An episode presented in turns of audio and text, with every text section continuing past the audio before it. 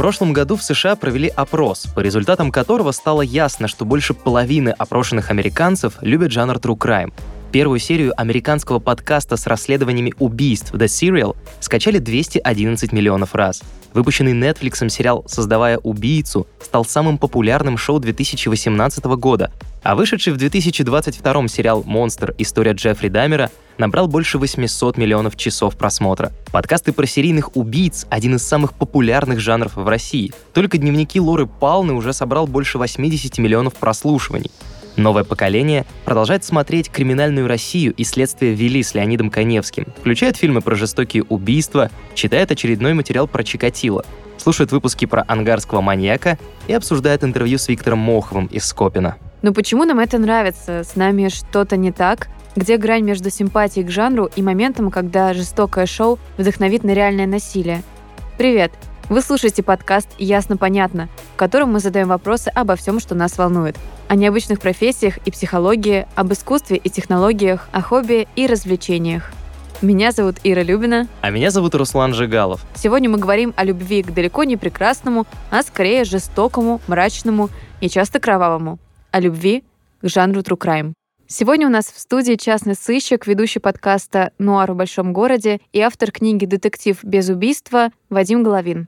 Вадим, здравствуйте. Здравствуйте. И с нами сегодня психолог-консультант и гештальт-терапевт Евгений Яковлев. Евгений, добрый день. Здравствуйте. Вадим, давайте начнем с вас. Вы как-то сказали в одном из интервью, что люди, которые испытывают интерес к крови и трупам, нездоровы, но при этом вы сами создаете true crime контент. Вы 10 лет работали криминальным журналистом, написали книгу и ведете свой подкаст. Скажите, пожалуйста, получается, с вами тоже что-то не так? Относительно true crime. Я предлагаю сразу как бы разбить на несколько частей мой ответ. Значит, первое. Я считаю, что true crime как такового в нашем отечественном мире подкастинга не существует, практически не существует. Почему? Если дословно переводить true crime, да, это правда про преступность. Честно о криминале. Настоящий такой вот без купюр, без масок криминал. Что мы видим, какие в основном истории рассказывают другие ребята в своих подкастах? Да, это история Джека Потрошителя и маньяка Зодиака. Это какие-то полубайки, полу какие-то киношные сценарии. Мне кажется, что настоящего Трукрайма нет. Что касается меня, у меня все-таки не совсем криминал, хотя, конечно, он там присутствует. Я увел свой э, сюжет в сторону таких вот внутренних конфликтов человека. Мой подкаст, наверное, больше не про true crime, а про какие-то вот психологические ловушки, в которые попадают люди. И об этом же, собственно, моя книга «Детектив без убийства», потому что во-первых, там не про трупы, а во-вторых, там, ну, в принципе, частный детектив не занимается расследованиями убийств, он занимается расследованиями каких-то очень странных задач, с которыми человек и окружающая его система не способны справиться. То есть, если человеку снится, что у него есть ребенок, куда он пойдет? Ну, в лучшем случае к гадалке какой-нибудь, да, которая его обманет. В полицию тоже не пойдет, его скажут, что он сумасшедший. Ну, можно к психологу пойти. Психологи тоже люди такие, как бы, берут они очень много денег почему-то всегда, а результат всегда разный. В конечном счете эти люди приходят к частным детективам, как за последней надеждой мой проект, он немножко не про true crime. Но раньше я был криминальным репортером и действительно рассказывал про трупы. И сделал я это не потому, что мне нравилась кровь и покойники, и тема смерти, а просто на заре туманной юности, когда я пришел в журналистику, я хотел быть телевизионным журналистом, который рассказывает про театры, выставки и какую-то светскую жизнь. Но меня туда не взяли. И меня в коридоре перехватил редактор криминальных новостей и сказал, что парень, не расстраивайся, давай к нам, переходи на темную сторону. Да, здесь натаскаешься на покойниках, потренируешься, как врачи, да, тренируются на трупах, а лечат здоровых потом. А потом тот же принцип будешь просто к театрам применять, музеям и, в общем-то, выставкам картин. А что касается вообще вот того, что вы сказали, ну, вот я действительно считаю, что люди, которые проявляют большой интерес к теме смерти, трупов, люди, потребляющие кровавый контент, на мой взгляд, они нездоровы. Но нельзя говорить это про всех. Здесь сходится воедино несколько моментов. На мой взгляд, это, во-первых, психологический момент какой-то. Да? Вот я слышал, что врачи, психиатры и психотерапевты это, это называют таким вот, знаете, понятием, как ужасная ситуация на краю одеяла. Mm-hmm. То есть вот э, человек, который смотрит, например, криминальные новости или слушает какой-то подкаст про трупы, он понимает, что вот у меня здесь хорошо в моем уютном мирке, да, вот под одеялком, а вот за его пределами страшно. И человек, он как бы довольствуется вот теми хорошими условиями, в которых он живет которые... сейчас. Да, да, и чужое горе его не интересует. Кровавый контент делает нас безучастным по отношению к чужому горю. Смерть и трупы для нас становятся повседневностью. Хорошим примером, на мой взгляд, служит, знаете, такой вот выпуск новостей 20-летней, там, 30-летней давности. Я хорошо вот это помню. Когда я ребенком э, там сидел перед телевизором, мы постоянно в программе «Время» Екатерина Андреева и ее коллеги рассказывали о том, что вот в секторе Газа сегодня там погибло 60 человек, снова там Палестина там, или Израиль ударили ракетами по кому-то, и ты понимал, что сектор газа это вообще вроде бы группа же такая, а как бы то, что погибло 60 человек, так это же неправда, это же все придумывают в новостях, просто чтобы нас напугать. Это уже это же где-то случилось там далеко в каком-то секторе газа, которого вообще существует ли он на самом деле, он виртуален. Получается, подобная практика, когда слушатели постоянно потребляют жестокий контент, притупляет наш эмоциональный диапазон, как говорила Гермиона, до состояния зубочистки.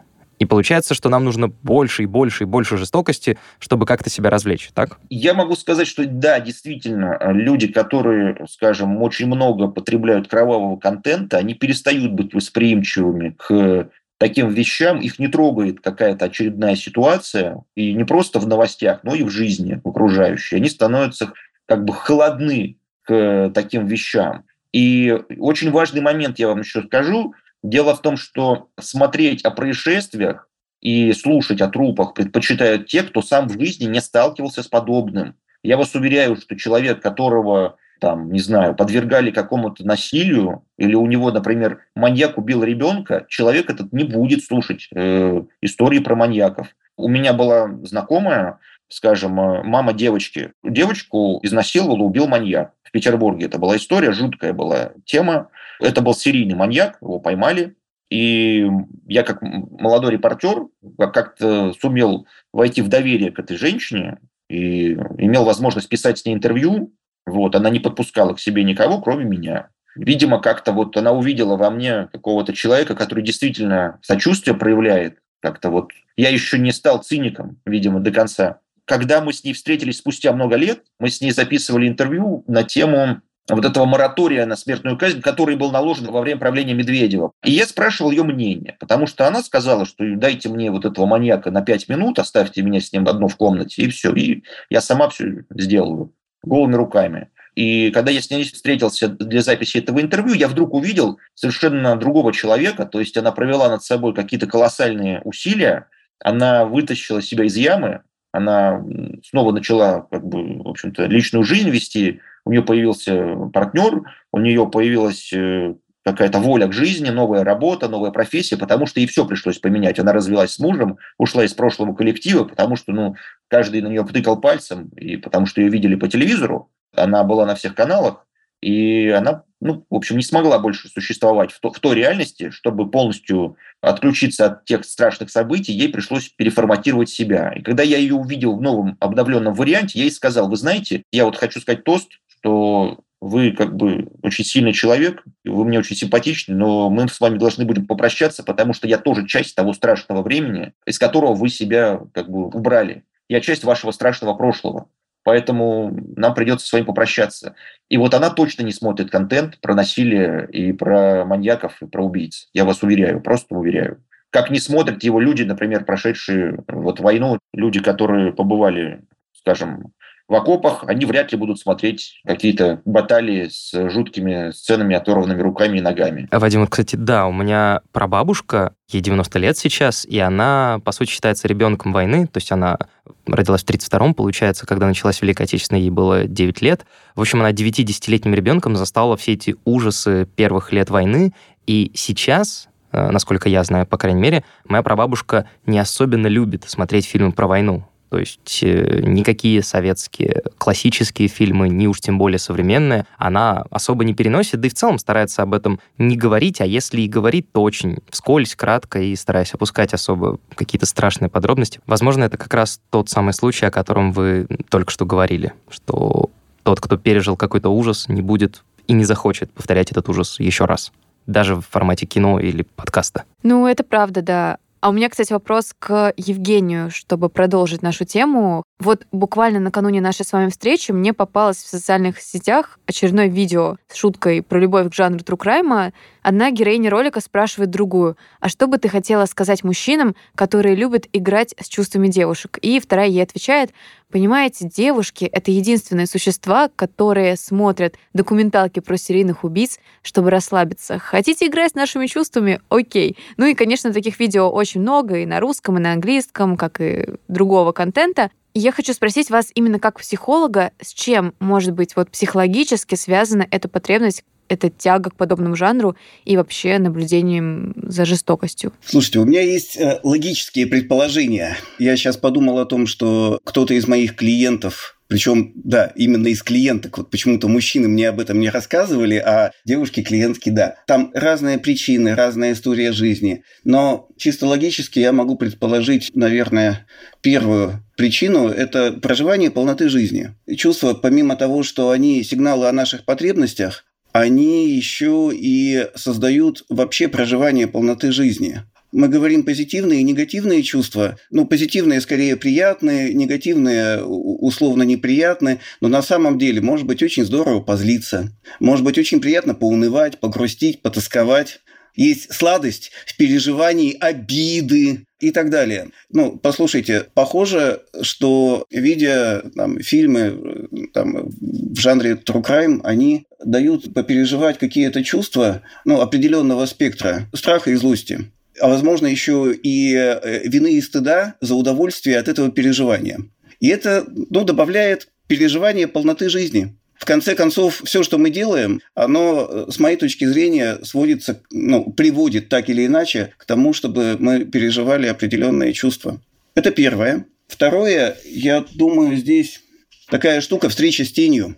Это понятие, которое э, вел э, Карл Густав Юнг, один из классиков психоанализа. В своей теории личности тенью он называл такую часть нашей личности, которую мы вытесняем из своего сознания, потому что она социально неприемлемая, условно плохая, социально осуждаемая какие-то качества. Но они тоже наши. И вот здесь, смотрите, Конечно, хорошие мальчики, девочки э, не жестокие и не получают удовольствия от жестокости. Но вообще-то всяческое убийство, жестокость, коварство, корысть, мстительность, вот это все зверское, это тоже мы. И здесь еще одна интересная штука, что вообще-то психологи считают, что соединиться со своей тенью, заметить, признать, установить контакт с этой своей частью – это очень важно и ресурсно, потому что это тоже мы, это вытесняемая часть нас. Послушайте, злость это очень ресурсное чувство. Агрессия дает энергию для того, чтобы отстаивать свои границы и для экспансии, ну, для расширения своих границ.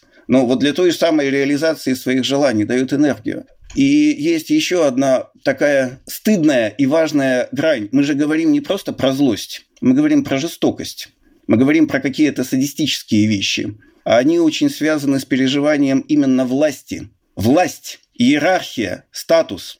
Стихийная иерархия, она строится на нарушении личных границ другого, причем связанных с унижением, ну, таком оскорбительном нарушении. Я слышал, что один из основных блатных принципов звучит «моё не трожь». Так вот, это не только блатной принцип, это принцип стихийной, стайной, примативной иерархии вообще. Потому что, ну, как понять, кто из нас главнее? Если я могу у тебя отнять банан, но ты у меня не смеешь отнять мой банан, то обоим понятно, что один из нас выше. А если я могу тебя обматерить, а ты не смеешь меня обматерить в ответ, понятно, что мой статус выше. Если я могу тебя пнуть, но ты не смеешь меня пнуть в ответ, понятно, что мой статус выше. И вот эти переживания, Господи, сколько таких переживаний у детей, у подростков, у взрослых людей. Ну, мир ограничивает нас – чем больше мир ограничивает нас, чем больше мы стеснены как-то, чем больше у нас вот этой, ну, какой-то, ну, желание отыграться. Это переживание очень интересное. Это переживание, оно вообще где-то соприкосновение с переживанием божественности. Смотрите, я сейчас говорю не в эзотерическом смысле. Это очень точное, ну, э, такое описание, ну, такое достаточно пиковое. Это власть над э, жизнью и смертью.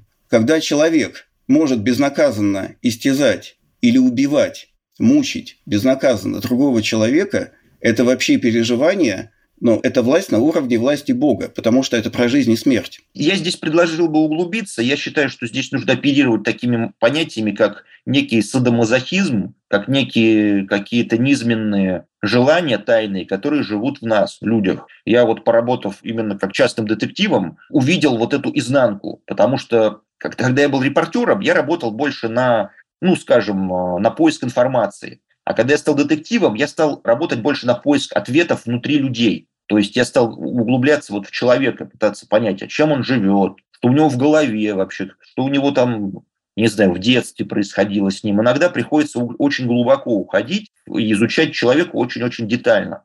И, mm-hmm. ну, это не моего клиента, а, а, как правило, оппонента, да, то есть если ко мне приходят там, по, знаете, таким сексуальным темам очень часто люди приходят. Приходит мужик, говорит, вы знаете, у моя жена вот она... Кажется, мне изменяет, да, нужно... Она не просто, она не просто изменяет, она в извращенной форме спит с каким-то непонятным человеком, называет его своим господином, а себя там его какой-то рабыней. Она играет в эту игру, и я уже так понял, 7 лет подряд. Вот, и как с этим быть, я не знаю. Вау, это вы сейчас реальный случай описываете из вашей практики? Да. 7 лет. Вау. Да, да, да, да, да. Да. Такое, честно, не придумаешь специально. ну. Там оппонент у меня был, ну, моего клиента, оппонент был каким-то механиком в депо метрополитена. Угу. И в той жизни он был обычным механиком депо. В своей интимной жизни он был господином, который строго наказывал вот каких-то своих рабынь, у него их было несколько. И мне пришлось реально погрузиться вот в эту тему БДСМ, чтобы, в общем-то, понять смысл этого жанра, что туда людей приводит, и насколько реально эту женщину оттуда спасти. То есть вы не только как бы частный случай отдельно рассматривали, вы в общем решили этот феномен как-то исследовать, чтобы понять, что там привлекает? Ну да, потому что я, скажем, сам далек от этого всего, и пришлось реально в это все погрузиться, а то, что мы видим там в красивых фильмах и книжках на тему БДСМ, это все, скажем, такая полуромантическая ерунда, которая не имеет ничего общего с реальностью. И то, что увидел я, это жуткое совершенно зрелище. Это ну, я не хочу показаться каким-то ханжой, там, каким-то, знаете, таким вот э, неотесанным таким человеком. Нет, просто, ну, скажем... Ну, не 50 оттенков это... серого совсем, да? Нет, это вовсе не какая-то красивая игра с какими-то там... Стоп словами. Со следами воска на нежной э, розовой девичьей коже, понимаете? Это совершенно другое. Это жуткий, низменный какой-то процесс, который я просто не имею возможности даже пересказать здесь. Не готов вот понимаете, мы сейчас почему об этом заговорили, да, то есть это вот тема, э, что людей ведет к этому всему некое низменное желание, которое живет в нас, животное начало, если это так угодно. Вот я человек, считающий себя православным верующим, но я не отрицаю, что животное в начало в нас есть, да, то есть вот оно есть в нас. В частности, основная масса потребителей такого контента – это молодежь, а иногда и подростки, который проявляет просто обычный, я бы сказал, такой, ну, может, назовем это научным интересом, да, они вот в жизни никогда там трупов не видели, да, допустим, им повезло, на похоронах они не были, трупов они видели мало, им посчастливилось не пережить никаких страшных моментов, поэтому им хочется этого вот посмотреть сквозь призму подкастов, криминальных новостей, каких-то трэш-блогов и так далее. Ну, то есть Они молодежь вот... более склонна к потреблению подобного контента? Да, да, и молодежи это простительно в каком-то смысле. А вот люди, которые это потребляют во взрослом возрасте, ну, это уже возникают вопросы. Вот, собственно, это уже немножко так странновато. А в защиту создателей трэш-контента, да, или кровавого контента, можно сказать вот что. Дело в том, что современный вот этот вот хоррор весь, он является таким виртуальным колизеем. Колизеем, который существовал в Древнем Риме. Ведь римляне, они превратили казнь в зрелище. Да, то есть ведь в Колизеях не просто бились гладиаторы, угу. как в фильме «Гладиатор», да, красиво, так сказать, там друг с другом, да, классные накачанные дядьки там друг друга там убивали. А там происходили казни, и нередко эти казни происходили в формате мифов. То есть здесь мы что видим? Если взять вот телепрограммы или подкасты, в которых вот используются какие-то подлинные видеосъемки или какие-то факты преступлений, это тот же самый Колизей в другой обертке. То есть он более гуманный. Он более гуманный. То есть ты в уютной пижаме с любимым питомцем на диване можешь слушать историю о том, как маньяк убивал и расчленял людей. Одной рукой ты будешь гладить свою собачку, на ногах у тебя будут такие тапочки, единороги мягкие. А в наушниках история о том, как маньяк отрезал мальчику пальцы, вот, три дня держал в подвале, потом выколол ему глаза и так далее. То есть, вот, пожалуйста.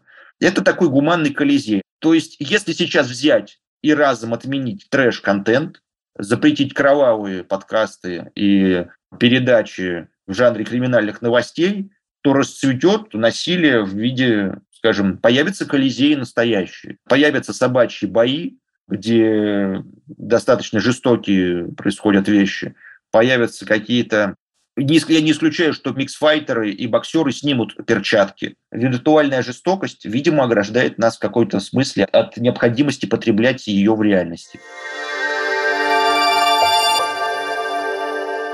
Евгений, а вот с точки зрения психолога, получается, ты, когда все это смотришь, ты переступаешь некие социальные нормы без особых последствий для себя. То есть ты слушаешь подкаст про маньяков, смотришь там видео, фильм и так далее, перекладываешь на себя как бы часть его личности, вживаешься в эту роль и оказываешь на самого себя терапевтический эффект, даешь себе немножко воли. Ну, по крайней мере, у меня так сложилась эта картинка. Имеет право на жизнь такая точка зрения или нет? Да, это, безусловно, в какой-то степени отыгрывание в безопасной форме. И здесь есть еще одна грань. Это поддерживает иллюзию контроля. Человек, который э, смотрит такое видео, он же знает, что либо преступник э, будет как-то разоблачен и наказан, либо но даже если ничего такого не произойдет, видео закончится.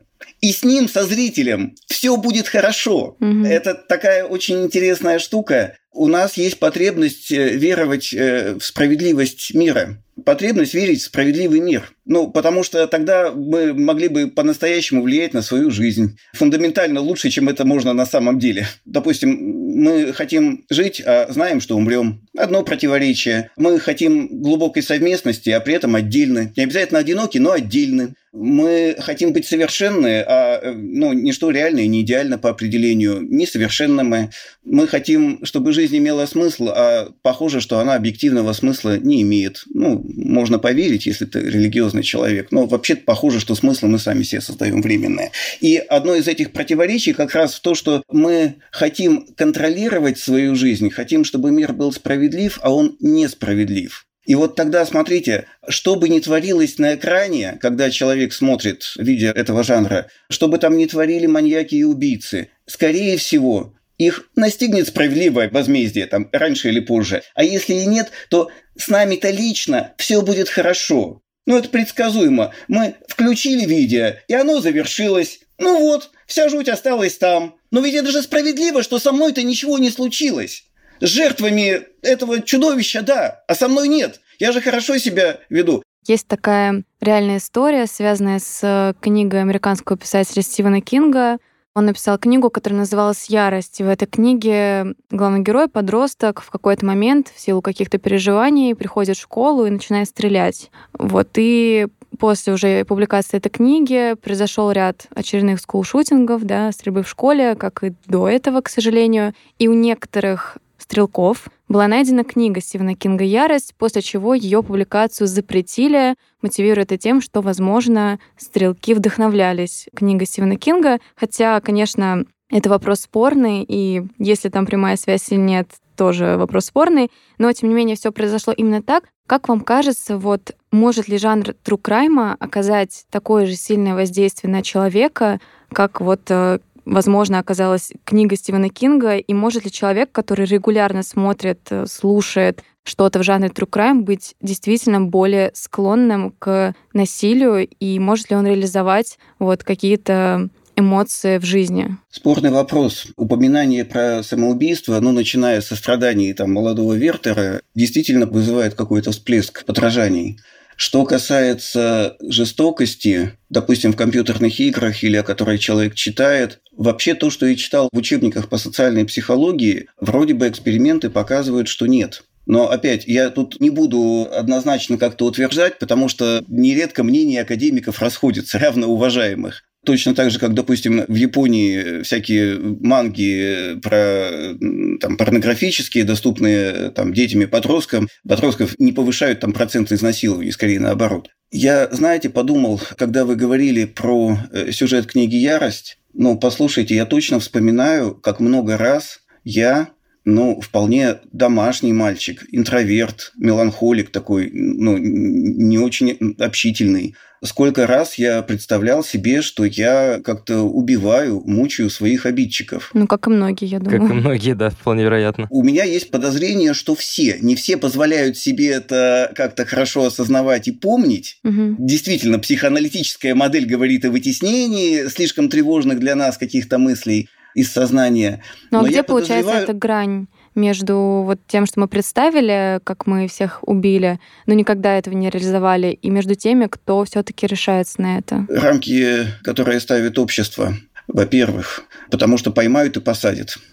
Или убьют. Или вообще побьют, не доходя до. Но э, мы проходим социализацию, начиная с первого класса школы ну, такой вообще первый кризис социализации, пусть не в такой широкой степени, но проходим социализацию раньше, так или иначе. Когда ребенок, даже не ходя в детский сад, взаимодействует с другими детьми на детской площадке, это уже социализация в какой-то степени. Мы, как вид, биолого-социальный вид, эволюционные психологи об этом говорят. Поэтому та социализация, в которой мы растем, в общем-то, нас неплохо в этом плане ограничивает. Мы достаточно реалистичны. Вот эти рамки социализации держат, потому что ты понимаешь, что через очень многое э, пришлось бы переступить и с очень многим встретиться. И это страшно. И этот страх тоже как часть реальности. С одной стороны, те эмоции, которые мы переживаем, связанные со злостью, с ненавистью, с яростью, с гневом и желание жестоко отомстить, покарать, а с другой стороны, страх, я не знаю, там, можно говорить трусость, можно говорить осмотрительность,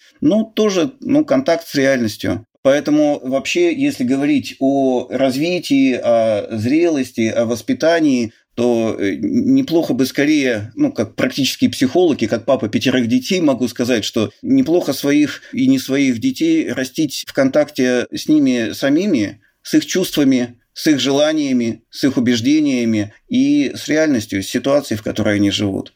И мне кажется, путь в этом, а не в том, чтобы говорить, что такого не существует или в тебе этого нет. Вадим, а как вам кажется, может ли жестокий контент привести человека к реальным действиям? Безусловно, Безусловно, так не то, что это может, так и бывает. Я когда сам был криминальным репортером, я снимал историю мальчика, который был поклонником ужастиков в духе «Молчания ягнят», упомянутого «Зодиака» он смотрел и так далее. Вот. И он э, в силу некрепкого здоровья стал испытывать навязчивую идею убивать. И, скажем, для ее воплощения в жизнь он использовал те, скажем, шаблоны, которые он употребил в кровавом вот в этом вот как бы жанре, который он смотрел. То есть он э, стал себе придумывать там некое прозвище, он стал как бы копировать каких-то маньяков-убийц. Не дождавшись должного эффекта, совершив первое свое убийство, он, скажем так, дошел до того состояния, что стал э, совершить преступление. Вот. И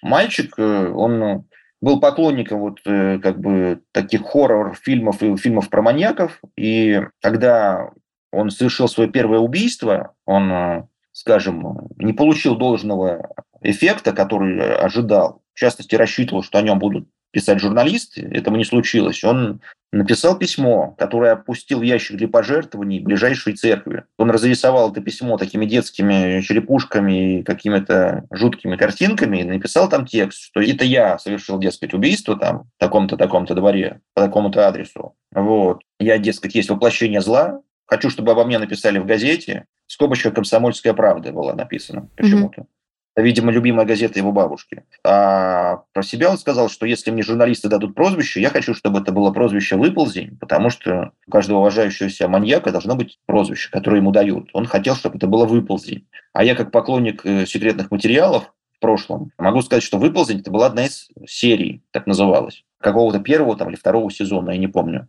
Это серия про какого-то получеловека, полу какого-то монстра, который раз в сколько-то лет ел человеческую печень. Вот, он ел эту печень и дальше спокойно жил себе до тех пор, пока ему опять не хотелось этой печени. То есть вот это все в голове у ребенка, в общем-то, образовалось в силу двух причин. В силу некрепкой психики и в силу потребления вот этих вот как бы фильмов. Собственно говоря, он стал просто по шаблону действовать. Как действовали маньяки, он стал это шаблонизировать. Вадим, ну тут на самом деле вот исходя из ваших слов, такая довольно двоякая ситуация получается. То есть, с одной стороны, подобный контент, он дает нам возможность насладиться этим зрелищем, да, вот кровавым и ужасным. А с другой стороны, он триггерит и активизирует, вдохновляет на какие-то реальные вещи. И то есть, э, опять же, вот, вот она плохая сторона такого контента. Ну, то есть ты имеешь в виду, где эта грань? Да, где вот эта грань между... между... наблюдением и действием. Как, как соблюсти контент-мейкером баланс, чтобы никого не вдохновить и при этом остаться в каких-то, в рамках приличий, не знаю дать какой-то Ответ мысль? очень простой. Ну, я контент-мейкерам никаких не могу ограничений дать, потому что здесь, знаете, можно провести аналогию очень простую. Вот контент-мейкер – это производитель или продавец алкоголя, допустим, да? Ну, предположим. А, угу. Те, кто это слушают, это потребители алкоголя. Так вот, э, как правило, все претензии в конечном счете к потребителям, да, то есть ведь, как правило, преступления под действием алкоголя совершают кто? Потребители, а не производители, правильно? Поэтому нужно как бы начинать вот все-таки с потребления, да, с потребителя. То есть угу. я бы, наверное, скорее вот с этой стороны бы зашел. То есть слушатель, зритель, потребитель, он первее стоит в этой да, цепочке да, действий. Да, но если каждый день ходить в алкомаркет круглосуточный около дома, то ну, можно просто стать алкоголиком и под, в результате алкогольной зависимости совершить преступление или, там, не знаю, поймать белую горячку и в результате белой горячки совершить преступление, например. Или начать пьяному там, кататься на машине э, и так далее. Ну, это тут можно нафантазировать многое. Поэтому выпивать лучше по праздникам, с хорошей закуской, за столом, в небольших количествах. Евгений, а вы что думаете насчет контент-мейкеров, режиссеров, которые снимают такие фильмы, авторов статей, создателей подкастов. Может ли быть такое, что авторы превратятся в алкоголиков, как метафорично выразился Вадим, и подсядут на жестокий контент, точнее, на его создание? Я предполагаю, что здесь большой спектр. Я думаю, что очень большая часть – это бизнес и ничего личного. Ну, то есть они знают, что люди это слушают, и вполне вероятно просто могут попадать в ногу со временем. Особо, да. может быть, даже не интересуясь этой темой. Да, вполне как вариант, что совершенно может не говорить о какой-то там психопатологии и так далее. Это вполне может быть отдушено для легализации ну, вот того, о чем мы сегодня говорили, какой-то своей там, жестокой части и для чувства контроля, переживания того, что я все это контролирую, я эту тему контролирую, угу. я в ней дока, я вообще сам это все снимаю и режиссирую. То есть, получается, и опять это то, означает, что это со мной не случится. Да? То же самое, та же самая ситуация, что и со слушателями, просто немножко э, в обратной перспективе. То есть ты это слушаешь, потому что ты контролируешь и понимаешь, что это с тобой не случится, и ты это снимаешь или монтируешь, потому что ты знаешь, что с тобой это не случится, но при этом тоже даешь себе какую-то волю ассоциации с этими героями. Да, и я еще думаю о том, что, может быть, несколько больший процент может быть людей с той или иной пограничностью. Опять, чтобы не ударяться э, в психоанализ, это такая психоаналитическая концепция пограничности, что вот есть такая невротичная организация личности, это, ну, в принципе, здоровый человек, у которого есть внутренние конфликты, и это вообще здоровье, потому что, ну, внутренние противоречия есть у нас у всех, наша психика так построена. И тогда человек удерживает вот эту противоречивость, что во мне есть и то, и другое, что и в другом тоже, который, может быть, ну, э, очень от меня отличается, но в нем тоже есть и светлое, и темное.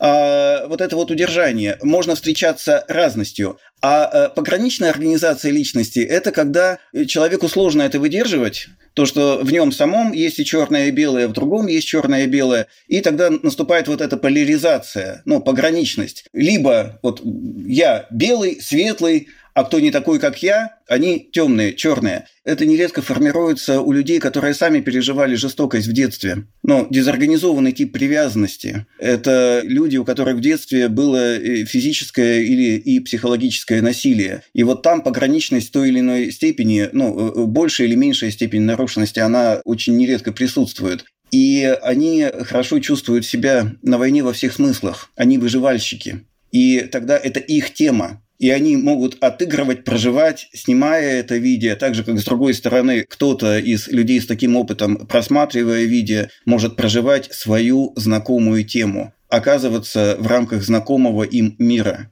Дело в том, что, на мой взгляд, жанр трукрайма – это жанр не просто о том, где человек рассказывает какую-то заезженную историю про маньяка-потрошителя, а это вот, грубо говоря, правда про криминал. Это должны быть истории о том, что происходит сегодня за нашими окнами. Это история, там, я не знаю, какой-нибудь девочки-отличницы, которая стала э, закладчицей и рассовывает клады, прячет по клумбам во дворах. Это история какого-то мальчика, который, я не знаю, там, хотел понтануться перед своей барышней и ограбил банкомат Сбера, понимаете, да, там, накачав его газом. Это вот какая-то любовная история, может быть, да, где кто-то кого-то приревновал там, или там прикончил, не знаю, облил кислотой. Таких историй очень много. И вот это как раз, вот, мне кажется, и есть true crime. В подкасте у меня есть история «Два грамма подлости», которая как раз, мне кажется, относится вот к э, жанру true crime ярче всего. У меня таких историй мало. У меня они все такие, знаете, психологические больше, а вот эта история, она реально вот такая вот прям true crime. То есть там история мальчика, как бы, ну, юноша, юноша, да, он приехал учиться в большой город, окунулся здесь в такую вот свободную взрослую жизнь и познакомился где-то в клубе с каким-то парнем, неким пикапером, который очень клево, как это говорят, снимать девчонок умел и чтобы потом привозить их домой и развлекаться. Это у этого парня была свободная квартира, свободная хата. Вот. И, значит, он вот приводил туда вот эти все тусовки, и этот пикапер раскрыл ему потом свой секрет, что на самом деле секрет прост. Вот эти вот всякие порошочки, там всякие разные, которые я там достаю. Вот я заставляю там девчонок, в общем, там... Ну, покупаешь им как коктейли, э, туда да, эти да, 2 да, грамма да. закидываешь, и все. Человек да, в твоем да, распоряжении. Да, да, да. да. И вот он э, в какой-то момент подставил этого вот героя, вот этого мальчика, вот этого юношу. Он определенные действия совершил, э, когда они сидели в кафе, в результате которых сам вот этот вот пикапер исчез. За столик в кафе к э, мальчику подсели сотрудники полиции, сказали, что вы задержаны, пожалуйста, понятые, посмотрите, что у него в кармане. У него там сверток. Мальчик говорит, так мне сказали это просто временно подержать у себя в кармане. Просто вот сказали, положи все в карман, сейчас я приду, вернусь. Он говорит, ну, ничего не знаем. Ну, вот он получил 8 лет. Это реальная история, это был сын моего клиента, э, и мы не смогли ничего сделать все равно. То есть доказательств никаких, просто одни слова против других, и там как бы уже ничего не попишешь. Они очень поздно обратились, когда он уже все, mm-hmm. после приговора. Я не знаю, как, ну, видимо, это уже от отчаяния. Они просили найти вот этого пикапера. Я не знаю, может, они хотели там его там в лес отвезти, там повесить за ноги, там, не знаю, заставить Признать вину, да. Это я считаю, что вот этот пикапер был на агентурной связи, то есть он был, в общем-то, наживкой для вот таких вот мальчиков. Угу. Вот. А сам он был э, таким барыгой, который просто, ну, скажем, имел возможность приторговывать и являться наживкой для вот таких вот начинающих наркоторговцев, нарколюбителей. Вот, пожалуйста. И так далее. Таких историй миллион. А, и ко мне очень часто, кстати, с этим обращаются тоже. Но я этим почти не занимаюсь, потому что не, не знаю, чем помочь. Вот это true. Или вот тоже, опять же, наркотическая история, где мальчик с девочкой в Тиндере познакомился, девочка говорит, слушай, я очень люблю секс под веществами. Он говорит, ну, блин, а что, как? Я говорю, а я, говорит, все сама сделаю. Я, вот, тебе только сходи он там под забором, поищи, покопайся там в, в, в сугробе. Что-то такое. Мальчик только пошел копаться. О, что-то Сразу лежит, приняли. Положил. Его. Да, да, а девочка была наживкой. Вот, пожалуйста. Знаете, вот вы рассказываете историю про маньяков, я вот сейчас понял просто, какой эффект на меня оказывает различие настоящего crime и такого имитирующего. То есть истории про маньяков, они скорее удивляют и шокируют, а настоящий crime, он обескураживает. То есть он оставляет почти без слов, и ты сидишь, думаешь, какая же это мерзкая, низкая, мелкая подлость. Вот и все. Да, да, да, это ОБЖ. Настоящий true crime – это ОБЖ, как школьная, основа безопасности жизни. Вот. То есть ну, вообще в школе сейчас должны рассказывать не про селевые потоки и камнепады, вот эту муру, которую мы... А там, про проходили. людей. Да. А про людей, о том, что если тебя попросит девочка под забором поискать, покопаться в сугробчике и что-то положить в карман, делать этого не нужно. Нужно скорее бежать к маме, быстрее со всех ног. А лучше в полицию сразу. Да. И лучше к маме, а потом в полицию. Да, да. Ну, да, чтобы там не совершеннолетним, чтобы лучше с родителями, если это речь про подростков, например, и так далее. То есть, опять же, вот еще в защиту Трукрайма, да, что можно добавить, очень важная вещь, на самом деле. Давайте делать тогда вот этот кровавый контент в формате ОБЖ, например, да, то, что вот история какого-нибудь маньяка там Чикатило, он отводил там детей в лес. Но это же наглядный пример о том, что не надо не ходить. надо ходить, да. Не надо ходить, не надо, он отрежет тебе там что-нибудь и сделает какую-то страшную вещь, и ты умрешь. То есть э, вот если делать, вот, например, истории про педофилов, там, маньяков-убийц, тогда давайте делать это так, чтобы ребенок понял, который это послушает, подросток, а он все равно послушает, несмотря на то, что существуют там ограничения, он найдет способ это послушать. Как бы, чтобы он в итоге понял, что это не круто, что это страшно, и за шоколадку в подъезд ходить не надо, и на дом ездить в гости. И за iPhone тоже. И в сугробе копаться, и в клумбе что-то искать не надо. Из окна высовываться сильно недалеко не надо. Играть в такую игру Понимаете, кто дальше выстрелит из окна, тоже не надо. И так далее. Я, есть, я в детстве в такое играл. Был момент. Да, на уроках ХБЖ нам такого не рассказывали. На этой оптимистичной ноте мы заканчиваем первый выпуск нового сезона подкаста «Ясно-понятно». Сегодня у нас в студии были частный сыщик, ведущий подкаста «Нуар в большом городе» и автор книги «Детектив без убийства» Вадим Головин и психолог-консультант и гештальт-терапевт Евгений Яковлев – Вадим, Евгений, спасибо вам огромное, что согласились с нами поговорить. А я напоминаю для наших слушателей, что наш подкаст «Ясно понятно» можно слушать на сайте ria.ru, в приложении Яндекс Музыка, в приложении CastBox, в Apple подкастах, в Google подкастах и на любой другой платформе, где вам удобно нас слушать. И до встречи на следующей неделе.